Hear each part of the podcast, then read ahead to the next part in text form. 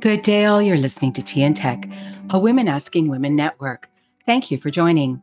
We're here to chat and to discuss how technology should work for you, not the other way around. Here's your weekly tech talk in the time it takes to have a cup of tea.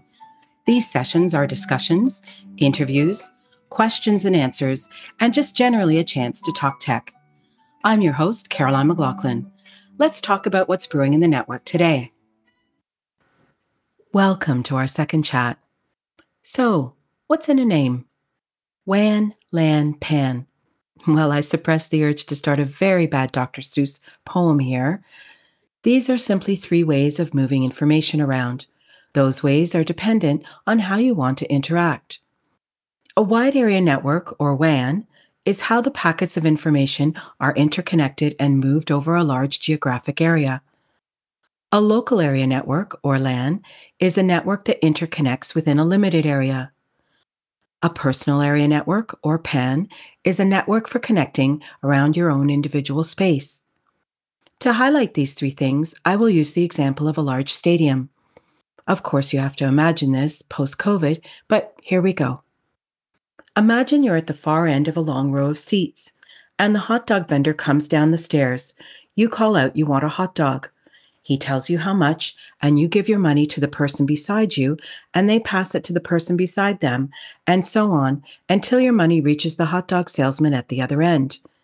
He in turn gives the hot dog to the closest person to him, and they pass it to their seat neighbor, and it comes back to you with the help of all those people between you and the hot dog vendor. This is a WAN. You've accomplished the exchange with the help of others, none of whom you know. Now imagine the same scenario, but your family has finally shown up and they take their seats in the row in front of you, where there are fewer people and they have direct access to the hot dog vendor.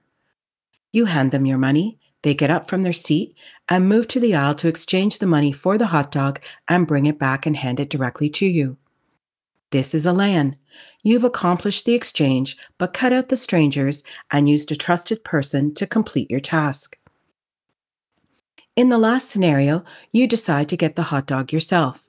You bypass all the other people and walk directly to him and exchange the money for the hot dog. Perhaps even doubling up on pickles, since you can load the hot dog more specifically as you are standing right there. This is a pan. You now have an individual hot dog specifically for you and your wants. So now that I've made you all hungry, let's discuss this week's blog on our website. This week, our blog is around some basic privacy and what that means in your digital life. We all jump online to find information. It's rare to actually get through a meal without someone reaching for their phone to verify or look for a source to add into the conversation. Every time we do so, we log transactional bits and bytes that are now in a digital server about us somewhere out there on a large WAN. Imagine buying things, looking at them, then going to some storage locker somewhere and throwing them in and closing the door. Your purchases are still there, and they tell a story about who you are as a consumer. You may not see them around your home, but they're still attached to your name. Because of this, it's easy for both organizations or individuals to piece together our personal information that is left behind when we log into our digital life. This has enabled a vast number of third party sources to create literal dossiers around our every keystroke.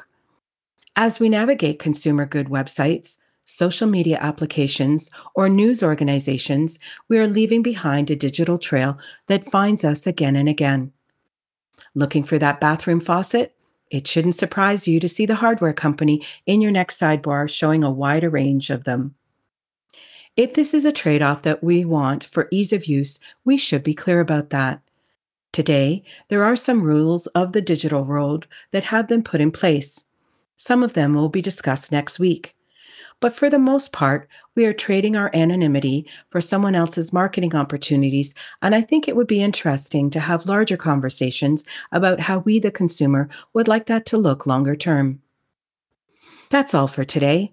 I look forward to having ongoing discussions with all of you, and thank you kindly for sharing your time here.